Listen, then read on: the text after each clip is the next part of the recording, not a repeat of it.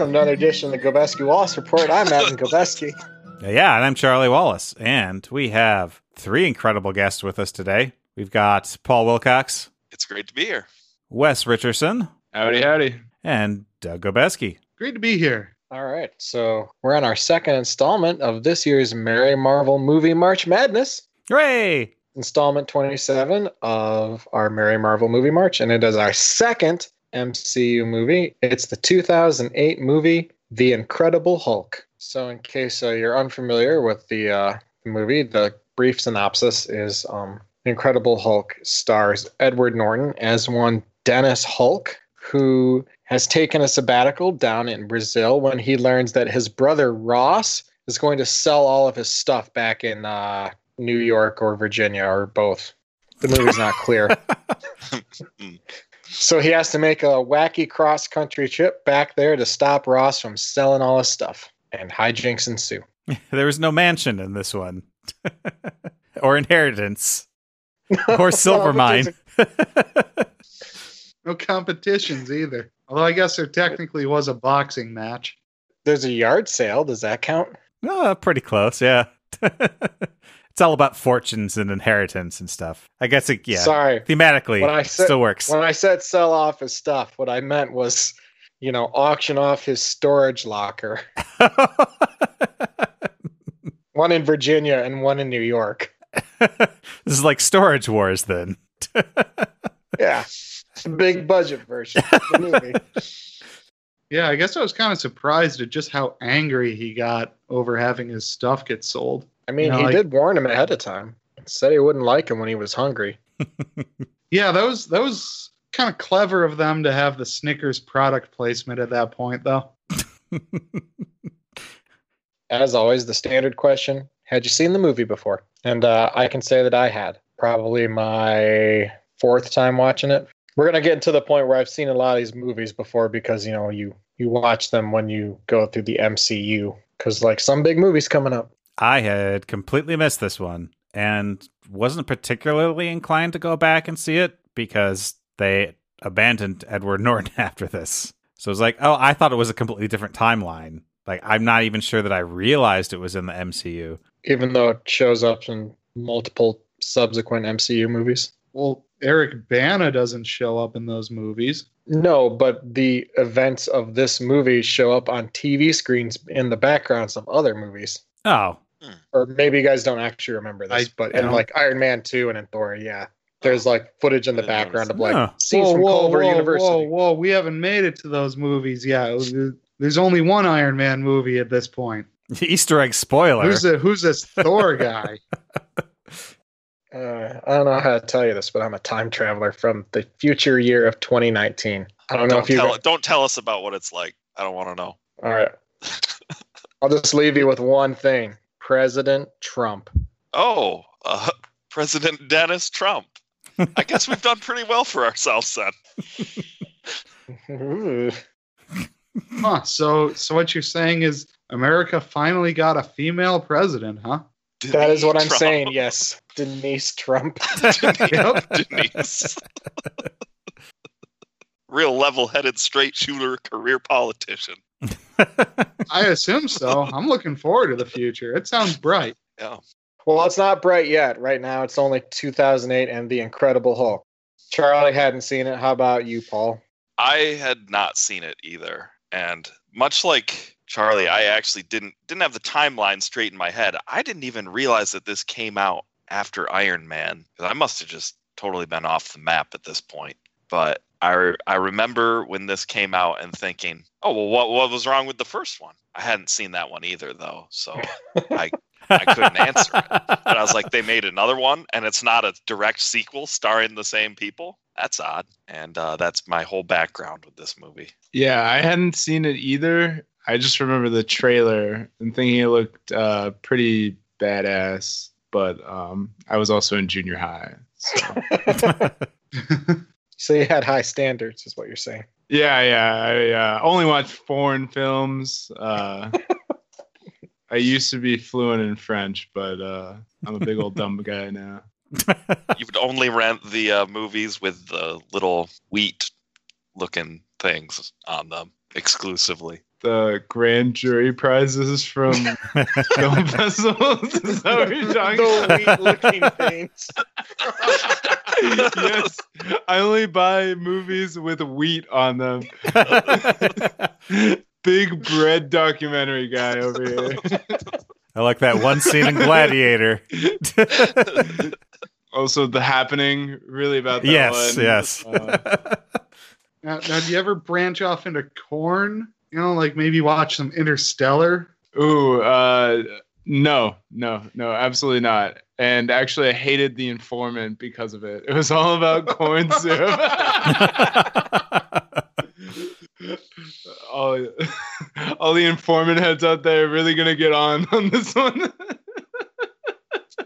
Dear sir. Oh, for myself, I believe this was my second viewing. I saw it on DVD way back when at Adam's apartment. And honestly, I remembered about the first half of this movie, and I must have just checked out mentally on that first viewing because that second half, I was like, it's, I don't remember any of this. Well, that's because the Jets pizza coma had set in halfway through.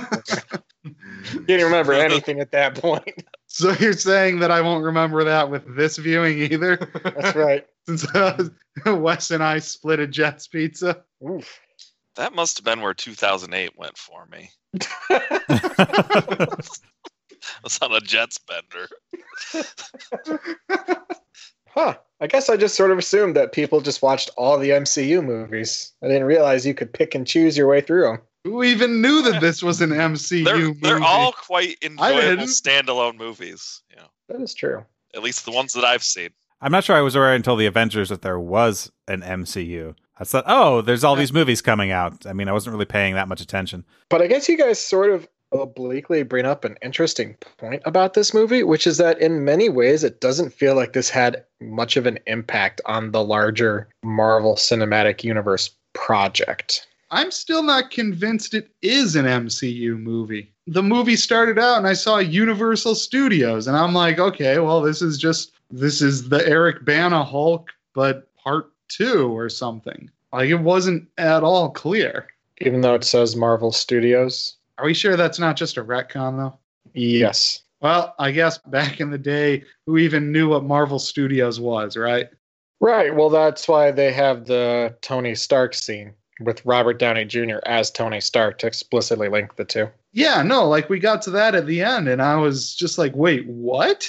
This feels shoehorned in, but okay. Yeah, they had a very, very brief reference to Stark Industries near the beginning. I think Oh, just yeah. flashed on the screen. That could have been after the fact too, in in post. Well, of course it was a post, but you see what I'm saying. Really, isn't everything in post, man? When you think about it. I mean, like most of that fight scene did.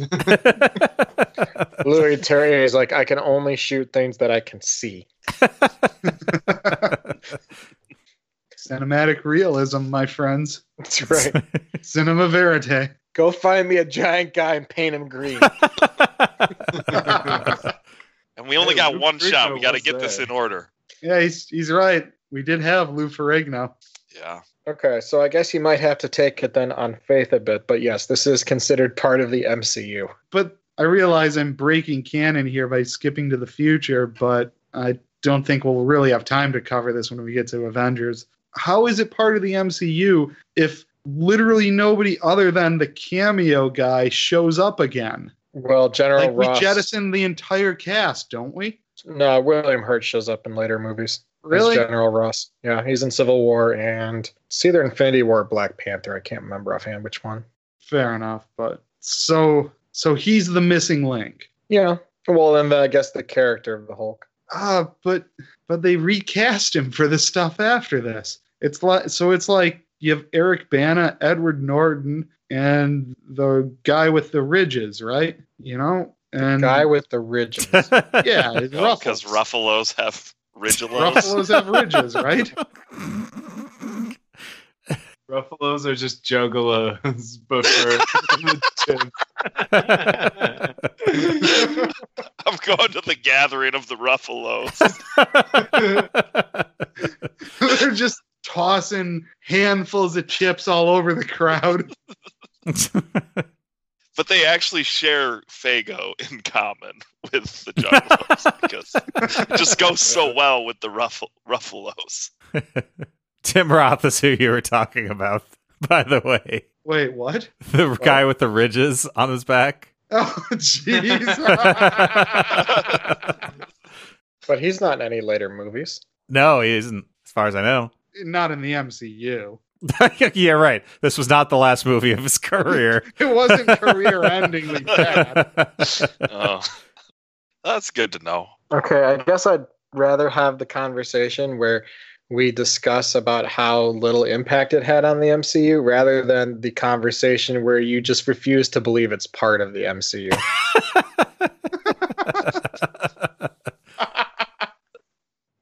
This You is have this is what passes for discourse. You have Yeah. the wrong It's opinion, guest. I need you to have the better opinion.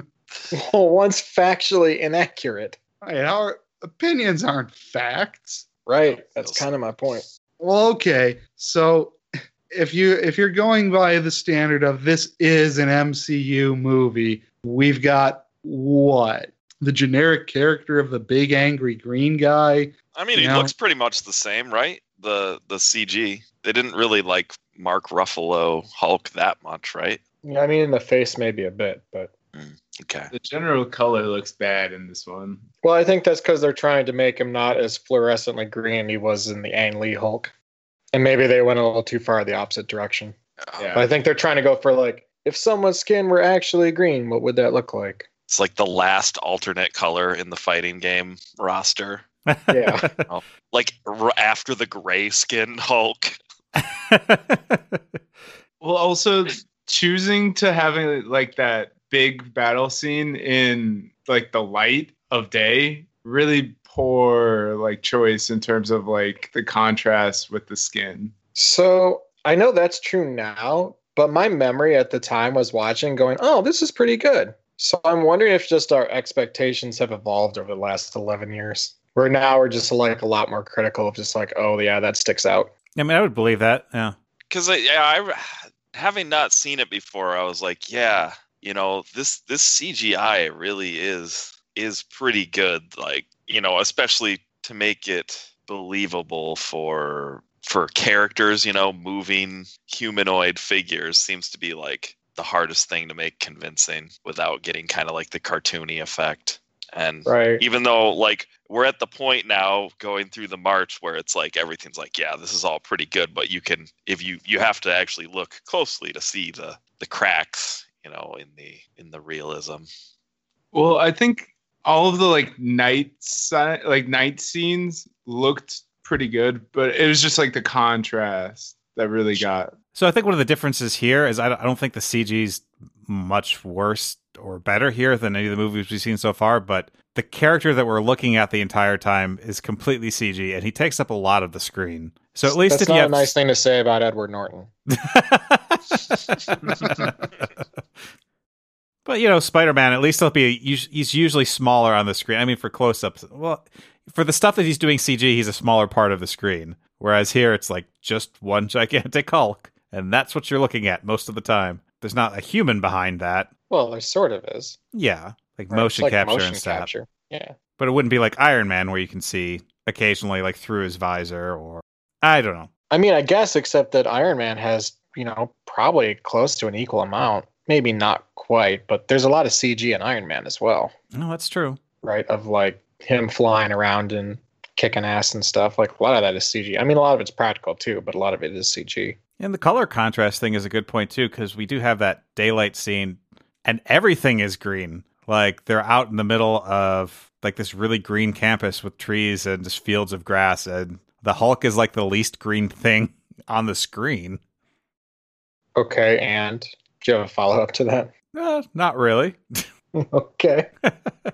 Oh, so by the way, so they're at Culver University, right? mm, yeah Which I I originally assumed would be located in Culver City, California, and it's like no, no, it's it's in Virginia somewhere. Which which just leads me to the conclusion that you know it must be the like the Culver's version of McDonald's University.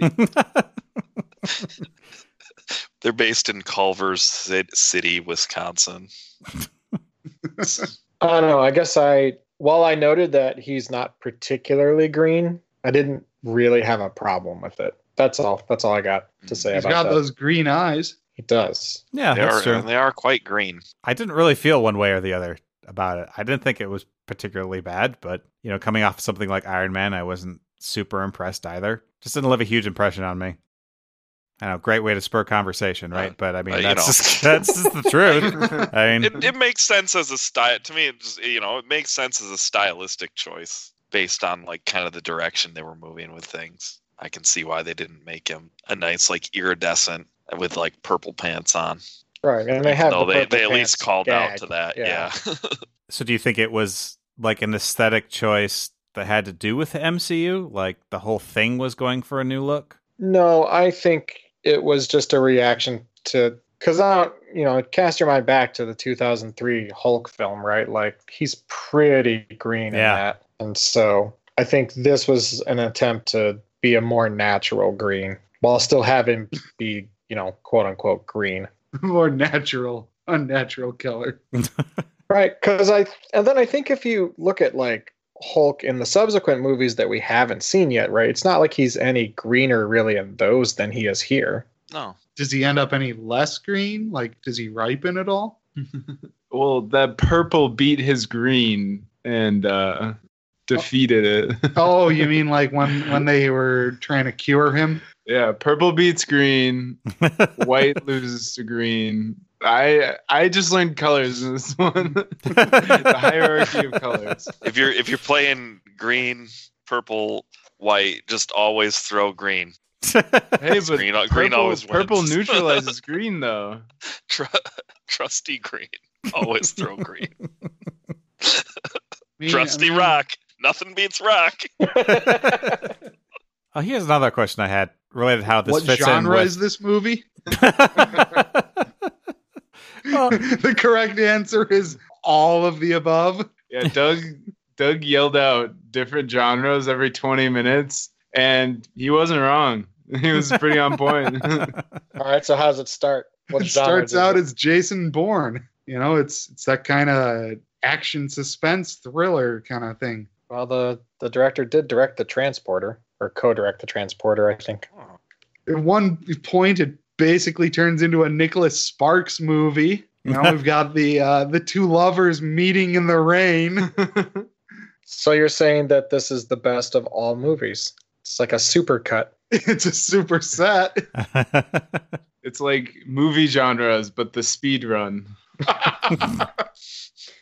Had some comedy, had some Beauty and the Beast in there. yeah, had some body horror. They they actually did a Yeah. pretty nice job uh, during the cure scene, making that nice and gruesome. Mm-hmm. Oh yeah, like the first time he transforms into the Hulk, you got some just straight up horror movie there. You know, this monster hidden in the shadows, destroying people. Comedy at various parts. So then, did you like that or no? Ah, I did not care for it. It was too schizophrenic for me. I was more of the opinion that they they'd have been better off if they just picked a lane and stuck with it. Yeah, Ed Norton didn't really know what he was doing either. I mean, I would imagine it's probably because the director didn't. And he played it like he was kind of goofy and eccentric at some points, and then also very serious and um, driven towards a goal. It, it was a little schizophrenic.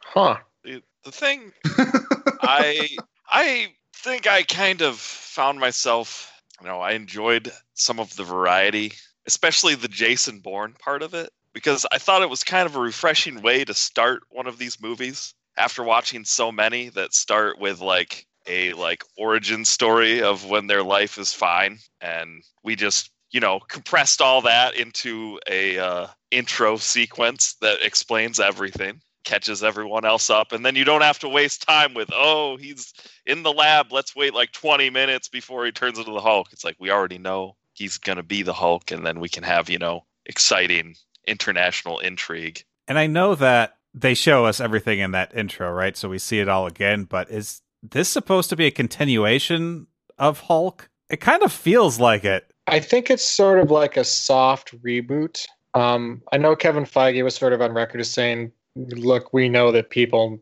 know the origin story of the Hulk. We're not interested in telling that story again." And I think at some stage it may have started as an actual sequel sequel, which I think is probably why it starts in Brazil after the first the previous Hulk movie ended in South America. But it's not intended to be a straight up sequel. It's just it's supposed to I think I think it's supposed to sort of assume that yeah, a lot of people saw the first Hulk movie, so we don't need to cover a lot of that ground again, and we can just get on with telling the next story that we want to tell without actually being an explicit sequel to that movie. Which I liked. I was a little worried at the beginning when we started to get that intro, and was glad that we didn't get a rehash of the first film. Yeah, I actually really appreciated that as well. Of just like the we know you know the origin, let's move on. Like here's a sort of quick recap during the credits because that's what they did in Spider-Man. I mean, it was very, very much like the Spider-Man films where they had that right. little introduction. Although it really felt like, uh, like this credit sequence was really just a pause your DVD player constantly sort of movie, just like see all the stuff that they had going on. It was just going by so fast. Yeah, that was very dense. Like those were that was not like a bare bones uh, like compilation. Yeah, but it wasn't dense in like a necessary way, right? It it felt like it was dense in a sort of like, you know, here's some stuff for the fans, right? Like Rick Jones's name goes by at one point, I noticed. But that's not relevant really to the movie. It's just more like, oh hey, if you know who Rick Jones is, you know the significance of that. Otherwise it doesn't matter. But I have to say, I guess I'm slightly surprised at the, the reaction I'm hearing from most of you all, because my general feeling was I was pretty entertained by it it wasn't like the greatest movie ever, right? It's not on the level of Iron Man, but I thought it was a lot better than a lot of the movies we'd seen prior to this point. I think I'm I'm inclined to agree on that point. And maybe it was just the exciting Jason Bourne section. I found you, you myself like the bottling plant maintenance. yeah, yeah, that sort of thing. You know, your enthusiasm like, is amazing. You know, like Bruce has been living this life. You know, I I like those kinds of intros, and it seemed like it didn't really have too many points where it slowed down enough to like lose my attention. Yeah, it it to me felt like it was paced pretty well. Like there weren't a lot of points where I was like, get on with it. You know, yeah, there were a couple true. points where I was like, uh, what you're doing is a mistake, but that's not but I guess that to some level says like, oh, I'm actually invested in this movie that I'm yelling at Blonsky's character and being like, "You're an idiot. What are you doing?" Although I guess there was part of me that was like, in context with the whole MCU, it's like, oh, it turns out they've had the super soldier serum all the time. And the problem with Blonsky was that he, you know, mixed it with the Bruce Banner stuff, right? Like on its own, it seemed to be working just great.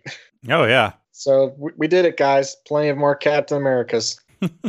Although I guess that never comes up again for whatever reason. But I guess that's part of like what I'm saying. Like in some ways, I understand what Doug was saying earlier in that this movie does feel somewhat divorced from the larger MCU. Like there's some elements that carry over in that like William Hurt's going to show up again a couple more times. The character of the Hulk himself will show up a couple more times. Um, parts of this movie will play in the background of other movies but like a lot of things that like get brought up that you might expect to come up again, like Blonsky, the Abomination, or you know the the stuff with uh, Tim Blake Nelson's character Sam Sterns, right, where he is going to turn into a future Hulk villain, and then that never gets picked up subsequently, or at least as of uh, February twenty second, twenty nineteen, hasn't been picked up yet. One thing that surprised me about this movie compared to ones we've seen so far is there's a couple of visceral moments, like when Blonsky gets kicked by the Hulk at the end of that the middle of the movie fight scene. scene. Yeah, in the campus scene, and he gets kicked into the tree. I kind of felt that. I, I think I actually directed that pretty well, where I like kind of felt like every bone in his body was broken. And that also happened at the beginning, where I think this was even worse, where one of the special forces was chasing Edward Norton and then fell off the side of the building. Oh yeah the the Jason Bourne sequence. Yeah. yeah. Yeah, the tree thing. When that happened, it felt really I was like, this is a heavy PG thirteen right here. Yeah. Yeah. I actually genuinely was surprised at that because I I figured he would just shrug it off and, you know, get back to fighting the Hulk. And it was like, no. Yeah, it's just in a pile. I thought it worked. Like I'm not this is not a complaint of mine. Yeah. Yeah, it was it was it was effective. Yeah, it was surprising too because it seemed like they dived on like showing any visceral moments with um, just like extras getting tossed around. Like a couple of the um, army guys just like jumped or like looked like they might have jumped or they didn't show it when uh, the Hulk was kind of smashing about. But yeah, that was uh, he looked like a rag doll. Yeah. I think like the first time he flips a Humvee, I was like, wait, was there a turret gunner on that thing? Did he just kill a guy? Which which kind of leads into it was weird to have uh, Thunderbolt Ross, you know, be like, "Oh, my daughter's gonna see what he's really like now." And I was like, "Well, didn't she see what he was really like when he put her in the hospital during the credit sequence? Come on." Like if that's not enough to to give her an opinion, I don't see how this is going to change it. He's a he's a big believer in reinforcing opinions. He's like, "Fool me once, shame on you. Fool me twice, well now I know better." Okay, so then what did you think about the performances of the actual actors then? So setting aside uh, some of the CG stuff and whatnot, like how did you think Edward Norton did as Bruce Banner? But Oh, now that I kind of think about it, I, I I still love Ed Norton, just like in anything. So it was still nice to see him. Oh, like Um, Death to Smoochy. Underrated movie. Yeah, Never seen it. Never. Oh, I think I think I've only seen Edward Norton probably in this and the the movie that this is a remake of, Fight Club, because because both movies star Edward Norton and focus on his relationship with his violent alter ego. Helena Adam? Bonham Carter. Besides, you saw him in Birdman.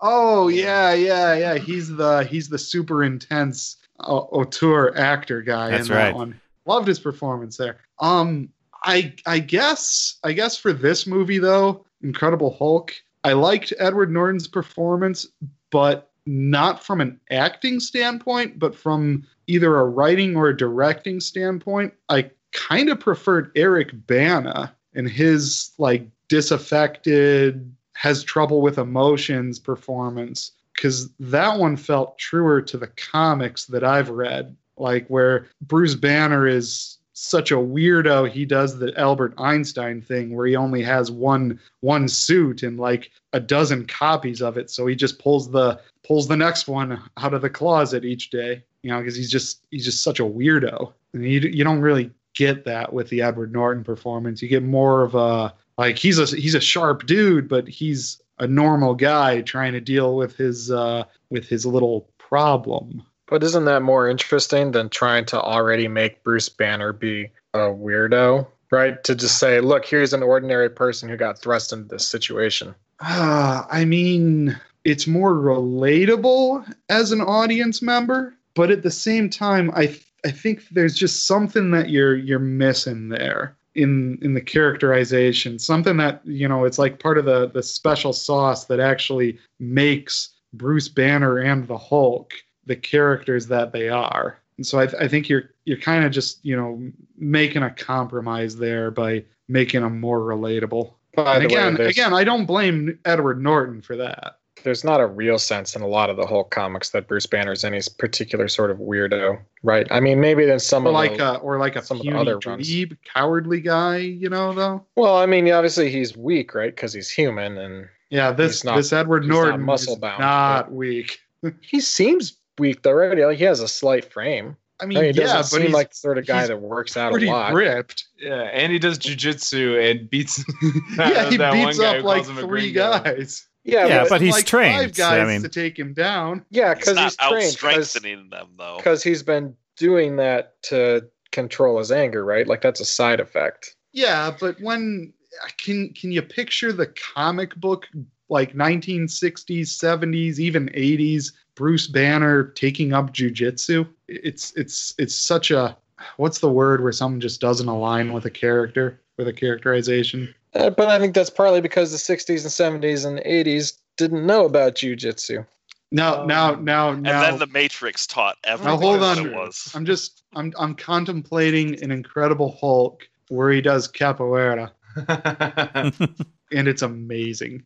He just parkour in this movie, I guess. Very, very 2000s in that regard. I don't know. I guess it's just not. I, I didn't have the uh, this issue that you're having. Where where you're just kind of like, this is good, but it's not quite right. Yeah, I had no problem with it. I was like, all right, I'm totally on board with this. I see how this is Bruce Banner. This makes complete sense to me. Uh, See, I you know coming in without with very little knowledge of Bruce Banner, the man, prior to this movie, aside from I suppose you know some very moderate exposure in the comics and uh, you know the Ang Lee movie. I think it worked as a you know standalone in this movie, just you know from the perspective of I don't know what he's you know supposed to be like. The, the difference between this movie and Ang Lee's Hulk is that this one to me didn't feel like it had any space for character development, which is fine because I think that's what it chose to do. But we talked about how it it moves along so quickly and kind of changes almost what kind of movie it is, and it's entertaining. But like, where is the space for Edward Norton to have? There's some scenes he has with Liv Tyler, but they're pretty generic, and I I'm not sure that's the type of movie that it wants to be. Yeah. We we skipped the brooding Hulk phase. We just So right, I skipped right over that. So I don't have a problem with Edward Norton's performance either. I just don't think there's an interesting character there in this one. So you want you wanted American History Hulk? Oh, oh. fortunately, I've never seen American History X, so Oh, he's nice at the end of the movie. yeah, I guess. character development. He gets better. That's uh, but again, I don't I didn't mind any of that. Yeah, I'm on some level right. This is has a different goal from Ang Lee's Hulk, right? Like Yeah. Ang Lee's Hulk really wants to explore the character of the Hulk and like how that is a manifestation of like psychological things and whatnot, right? Whereas on some level, this movie wants to be like, let's have two giant dudes slugging it out in you know, the rooftops of Harlem or whatever. so slugging it out versus hugging it out. I mean, there's some kind of hugging, I guess. Grappling. And back to the jujitsu.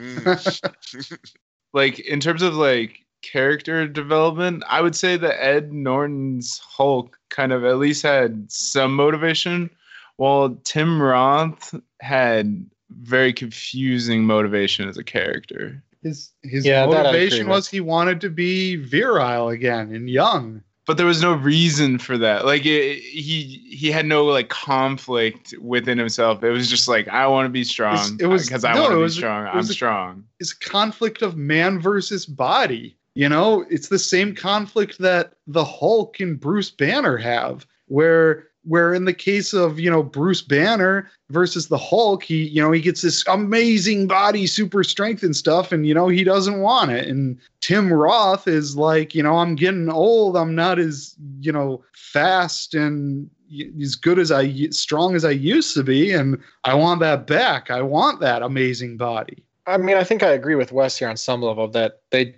kind of muddy the water a bit in that, like, you're right, they have that conversation, right? But I think the actual goal for uh, Blonsky is to be better than the Hulk, not just better, not just be the person he was 10 years earlier, whatever he says at that one point, right? Because he gets that with the first injection of the super soldier serum. And then, you know, he gets his ass kicked by the Hulk, but then he, like, miraculously heals. But for him, that's, um, I think the idea is that's not enough, that he wants to be as good as or better than the Hulk, but I'm not sure that that's really clearly conveyed in the movie. It would have been nice if they had maybe had, you know, a couple lines about what he had done before the movie started. I mean, they say he's special forces and he's really good, but maybe just an instance of like some other thing he had done, like challenge he had overcome, and he's like looking for bigger and bigger challenges and like he has to do it no matter what. Like, Also, I thought it, it was funny that they mentioned he was like on loan from the Brits or something. Oh, He's like a soccer player. He's like getting picked up for the year. They'll drop him at the end. He's kind of getting older. Yeah, I mean, I enjoyed Ed Norton's performance. I thought he did a good job, and I bought him as Bruce Banner. And then Tim Roth, I think, did a good job with the character he was given. And I think the issues I have with Blonsky are more with the script level rather than the Yeah. performance level. Agree. Yeah. Agreed. So, uh, so, so we have the character here of the the shrink boyfriend, right? He's in there for like what two or three scenes, and then just dropped like a hot potato or something. Well, he's got to go be a part of the Modern Family. Like, like the TV show. Yeah, he's the main dad from Modern Family. Oh, Oh, hey, that doesn't mean anything to me, but sure. Does anything mean anything to you, though? I thought you were a nihilist. well, here's your proof. Well, why Just is he? trying to get Why is his back. character even in this movie? Like, what is he? That's a good point. To make Edward Norton feel sad briefly. Yeah, the only purpose he serves is to you know keep uh, Edward Norton and Liv Tyler apart for an extra scene or two, and to I don't know help give a, a reason for her to go to the pizza place. he was the tra- He was the Is traitor. that as if you can't go to? he, he tipped was the him what? off, right? Did he? Yeah. There's that scene where the general's like, "Thanks for." He like thanks him. Oh no, I think that was thanks for going through letting them search the house or something. I thought. Oh, was- really? Okay, that's what I I, I must have misinterpreted that. Yeah, no, I. I thought that he like actually somehow like revealed some sort of information, but no, he was I, pissed uh, off at the general. yeah, oh, I thought it. I okay. I totally for some reason when I saw that scene, I like made this whole thing in my head where he was like, "This deal is getting worse all the time." You know, I didn't think you were gonna go this far. Yeah, no, I, I kind of sympathize with the general at the end of the scene. It's like, yeah, geez, your your daughter really picked some winners there. Oh, the, the, Poor guy. the Wikipedia uh, summary says that Samson tipped him off. So, oh, okay. Hmm. so Oh. whoever wrote he's that up saw regretting the it same at thing. that part of that in the house. Yeah. That's like him getting angry and regretting what he did because he's Yeah, tipped him tipped him off. How though? He said, some scene Hey. that got cut in. in your, "Your daughter's running around with Bruce Banner." Yeah, but they they caught him because of the email. They were looking for Mr. Blue and Mr. Green, and their NSA Shield. metadata yeah, found it. was the carnivore program. They uh, okay, okay. We talked about this during the Iron Man. They predicted drone warfare. and this one, they predicted the NSA metadata. well, collection. I mean, you say that, but FBI's carnivore predates this movie by a number of years. So you're you're right, but at the same time, there's there's other stuff. There's Yeah. precedent. I mean, on some level, right? Like the psychiatrist is there because he's Doc Samson, and that's a Hulk character. It's a potential to use later, I guess. Yeah, like I suspect some of this is set up for sequels that they never got for reasons we can go into towards the end. I think the main reason's actually probably um business related. I mean, there might there might have been things that ended up on the uh, cutting room floor because you know people didn't need movies to be three hours in 2008. Although that might just be me viewing that through rose-colored glasses because I because I can't hold my bladder that long. How did you think Tim Blake Nelson was in general in the movie? I guess we haven't really talked about him, and he's kind of a big deal. I was upset that he wasn't a uh, Southerner. I feel Yeah. uncomfortable seeing him not speaking a Southern accent on screen. It is I- kind of a little off-putting. That's that's not a lie. You know, I've been saying this a lot, but what other stuff has he starred in? Because I didn't really recognize him. Oh, brother, where art thou? Oh, huh. I love that movie, but I haven't seen it in a very long time. Isn't he Buster Scruggs in He the is. Ballad of Buster Yeah, Scruggs? it's a sort of a westerny accent in that one. I haven't seen it. I mean, that was on Netflix, right? Yep. He's in Joe's apartment. Oh well then. Oh, He's the voice of a cockroach in Joe's apartment. oh, his voice. Okay, time for a double feature. Apparently, he's in Fant Four Huh. Was oh Fan Not there yet. No, got that to look forward to. Yeah, it's got Tim Heidecker. Really? Fan had Tim Heidecker. yeah, at the beginning, he's he's like Reed Richards' dad, right? Oh yeah, I, for- I blocked that out of my memory. wow. How, how did you forget that? Taking a, I'm gonna have to revoke your Tim and Eric fan card. I, I mean, I'm trying to like you know block as much of that as possible, right? So I'm I'm basically just back down to like this is Uh, this is Michael B. Jordan erasure here. Michael B. Jordan's in it, and uh, Kate Mara's really into Portishead. That's about all I remember at this point. Oh, jeez. oh, and I guess that the ending sucks, but so does the rest of the movie. So not there yet. Uh, Tim Blake Nelson was good. I kind of liked the sort of turn with that character. I didn't necessarily expect him to be like a complete nut job, like with just when they were emailing each other. I was like, oh, this is for some reason I thought, is that going to be uh, Nick Fury? is Nick Fury trying to uh, lure him to the Avengers? But um, no, I thought he was going to be genuinely helpful instead of kind of a, a loony. I mean, I guess my one complaint, and not not with his performance, but just with like that setup, was that it, it really felt like the the reveal that he had like you know made a whole bunch of like infected quote unquote blood. Like I really felt like that should have gotten like a bigger emphasis. But it sort of just like was an event while along the way they're like all the military is also tracking him and all this other stuff's happening. So it kind of felt a little lost there. And if that was, you know, a key part for Dr. Sterns' character, right, was that he would do this sort of thing and, you know, run the experiments. And it just felt a little lost. But I'm a little disappointed that we haven't had Tim Blake Nelson show up in subsequent movies as a supervillain. Yeah, that would be kind of fun if they'd taken. There's a lot of stuff they could have taken from this movie, and I wouldn't have minded and brought it forward. But yeah, I think this movie actually did reasonably well at the box office. I, you know, made its money back.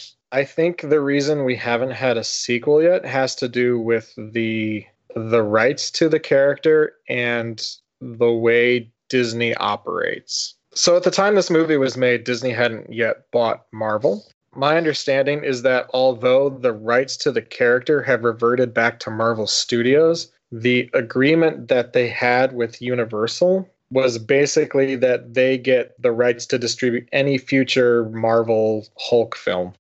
And so Disney somewhat notoriously doesn't like sharing properties if they can. If you know, they don't want to share the profits. Like the Spider-Man movies are really quite surprising that they let them do that. And I think that's just because Spider-Man is so big a character. So there was lots of talk after this movie did reasonably well about like, you know, making sequels and, you know, maybe that would be after Avengers and stuff. But it seems like because they Universal has this agreement with Marvel about distribution rights that Disney doesn't want to make actual Hulk titled films because then they'd have to share the money. So instead, they make Thor titled Hulk films. Right. That's why Thor 3 is literally, for a large part of it, is a Hulk storyline, right? It's Planet Hulk, right?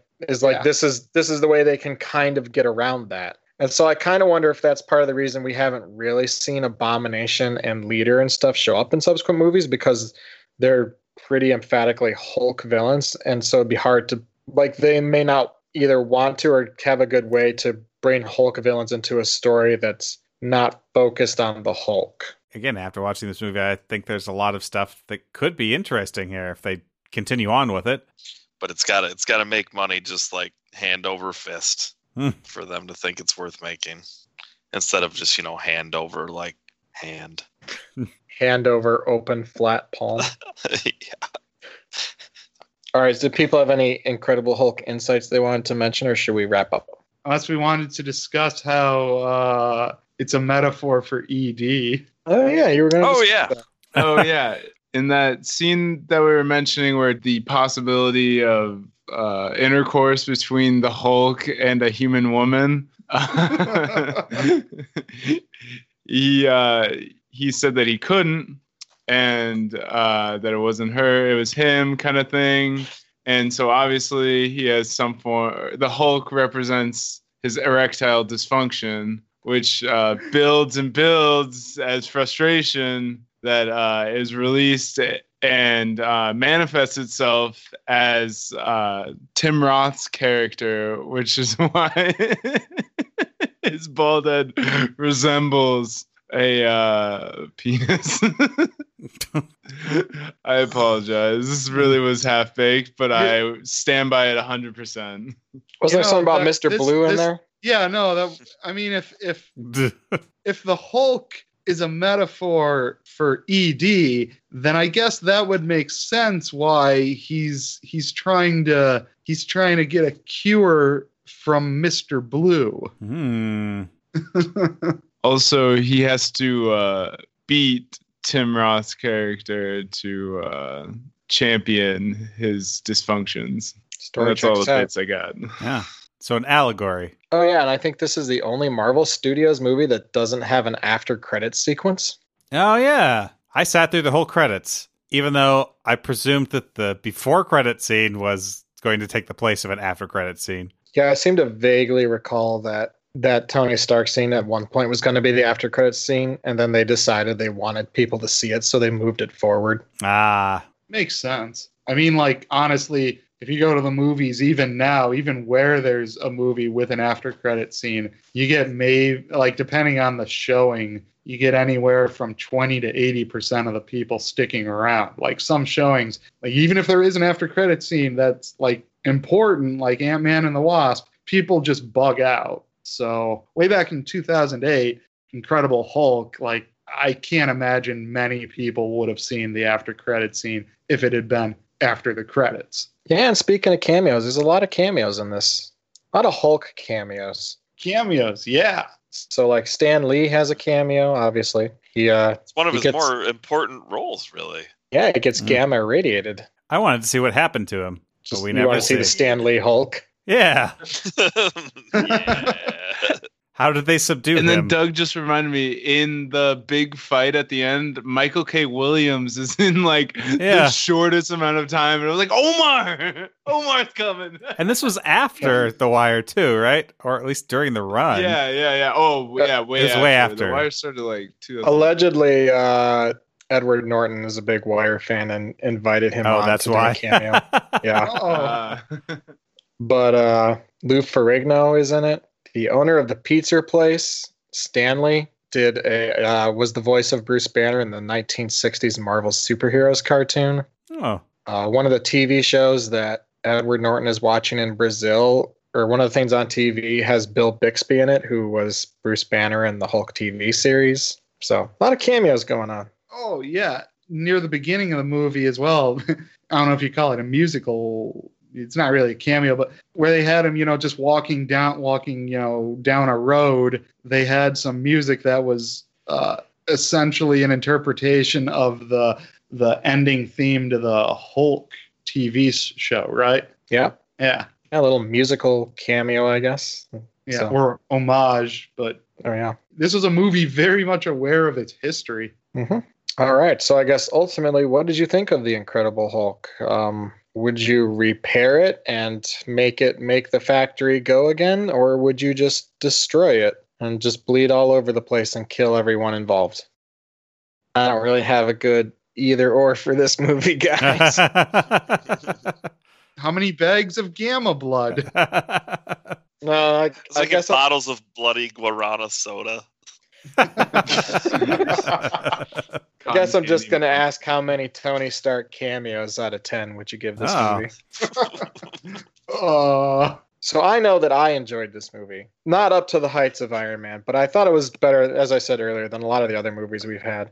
And while it's not as interested in the characters as the 2003 Hulk movie is, I think within the limitations it sets itself of essentially being, you know, a fun, entertaining action movie, I think it does pretty well. Uh, I have some concerns that I mentioned, stuff with like, you know, the abomination, like that storyline is a bit muddled. Some of the beats with like the leader, the Sam Sterns character, Tim Blake Nelson's character, gets a little bit rushed while they're trying to do other things. So it's not perfect, but overall, like I enjoyed this movie. At no point was I like, uh, I don't really like this. I wish they'd get on with it or anything like that. And so I think ultimately I'm going to give this seven Robert Downey Jr. cameos out of 10. So for me, this is uh, a half a point higher than the 2003 Hulk movie.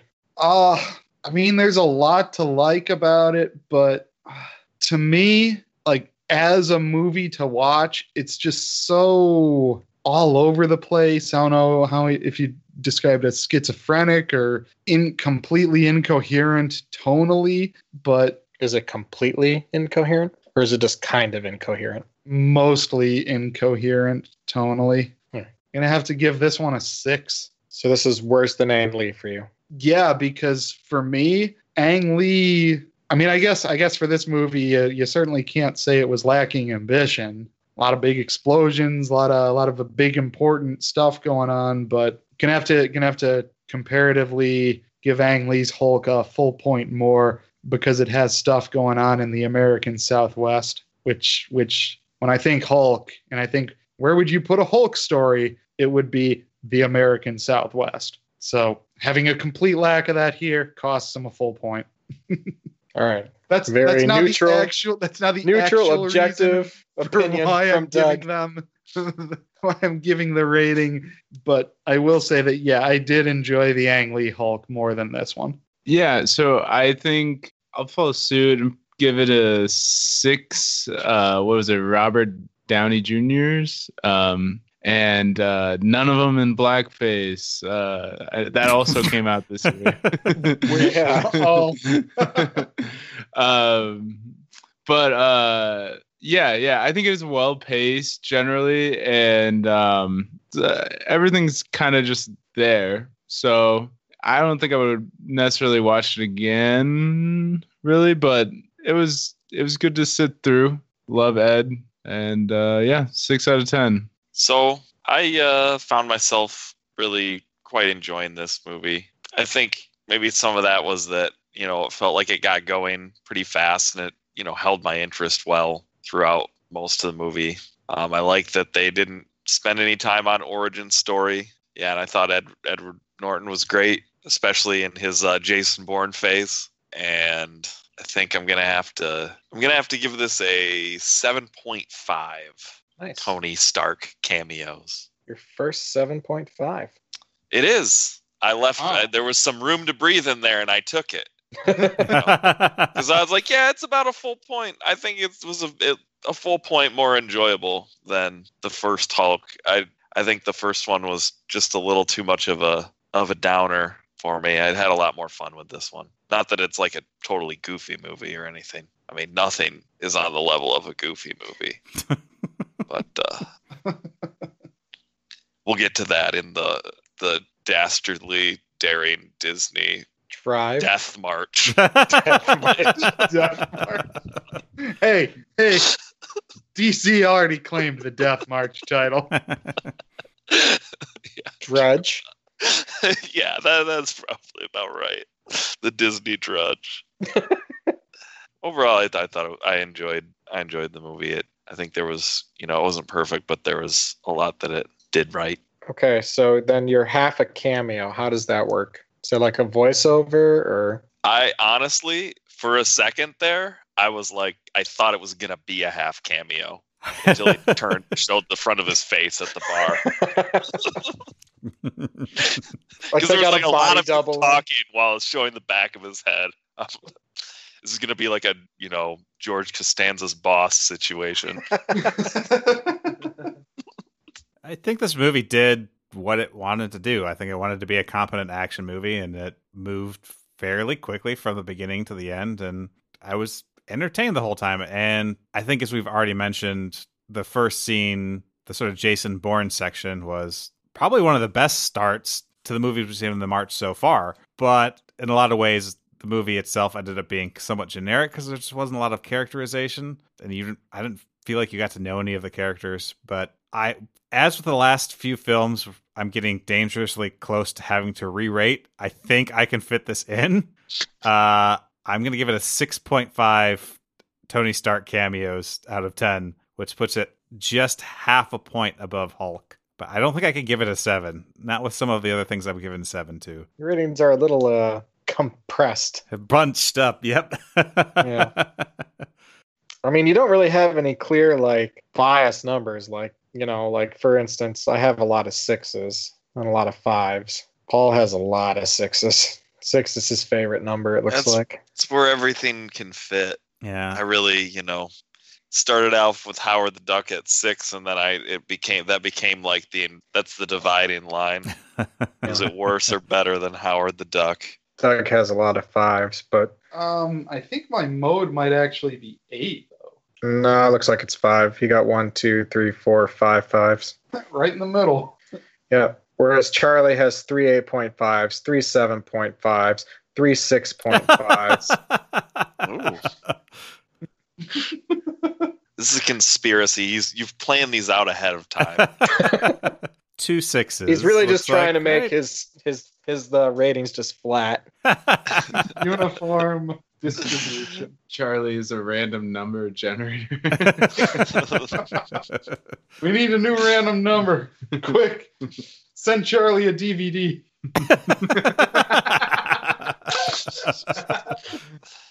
All right, so thanks everyone for joining us on installment 27 of the Merry Marvel Movie March. Next time we move forward to December 2008 and the movie Punisher Warzone, which I have to double check, but maybe our first female directed Marvel movie. Hmm.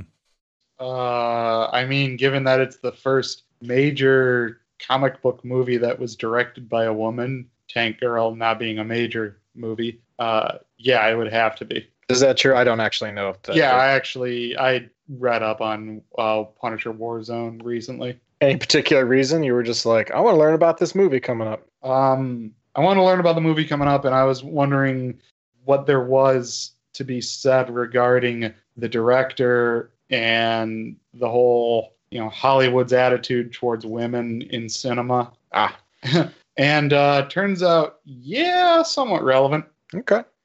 Well, the next time Well, time we'll on the get to that march, next time. yeah, the next time uh, on our march, we'll get to that. But until then, thanks for uh, stopping by. I'm Adam Gobeski. and I'm Charlie Wallace. A special thanks to our incredible guests, Doug Gobeski, It was amazing to be here. Paul Wilcox, Thanks so much for having me. and Wes Richardson. Glad to be on. I was really hoping Paul would describe it as a fantastic time. Yeah, I got the Spider-Man covered. It's Come it's on, been Paul. a fan it's been a fan cuss cuck stick.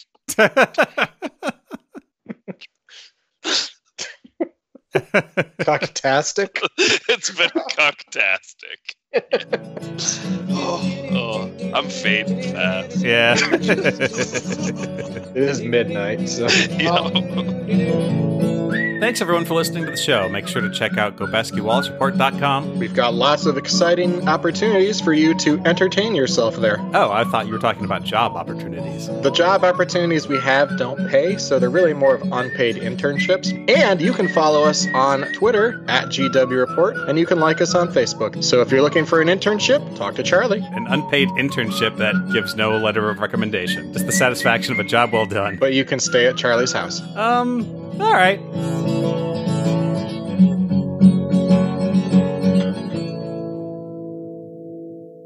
So this might have been just me and Doug enjoying, but uh, when Tim Blake Nelson's character said the smallest of integers off, we lost it pretty bad. yeah. So we're off by one. oh, yeah, my calculations off by the smallest of integers. These could go terribly wrong. I was just like, so one. Yeah, I, I, I I missed that. I went online and was looking up to see if there was an archaic version of integer, like definition that I was not aware of. And I could not find not. one.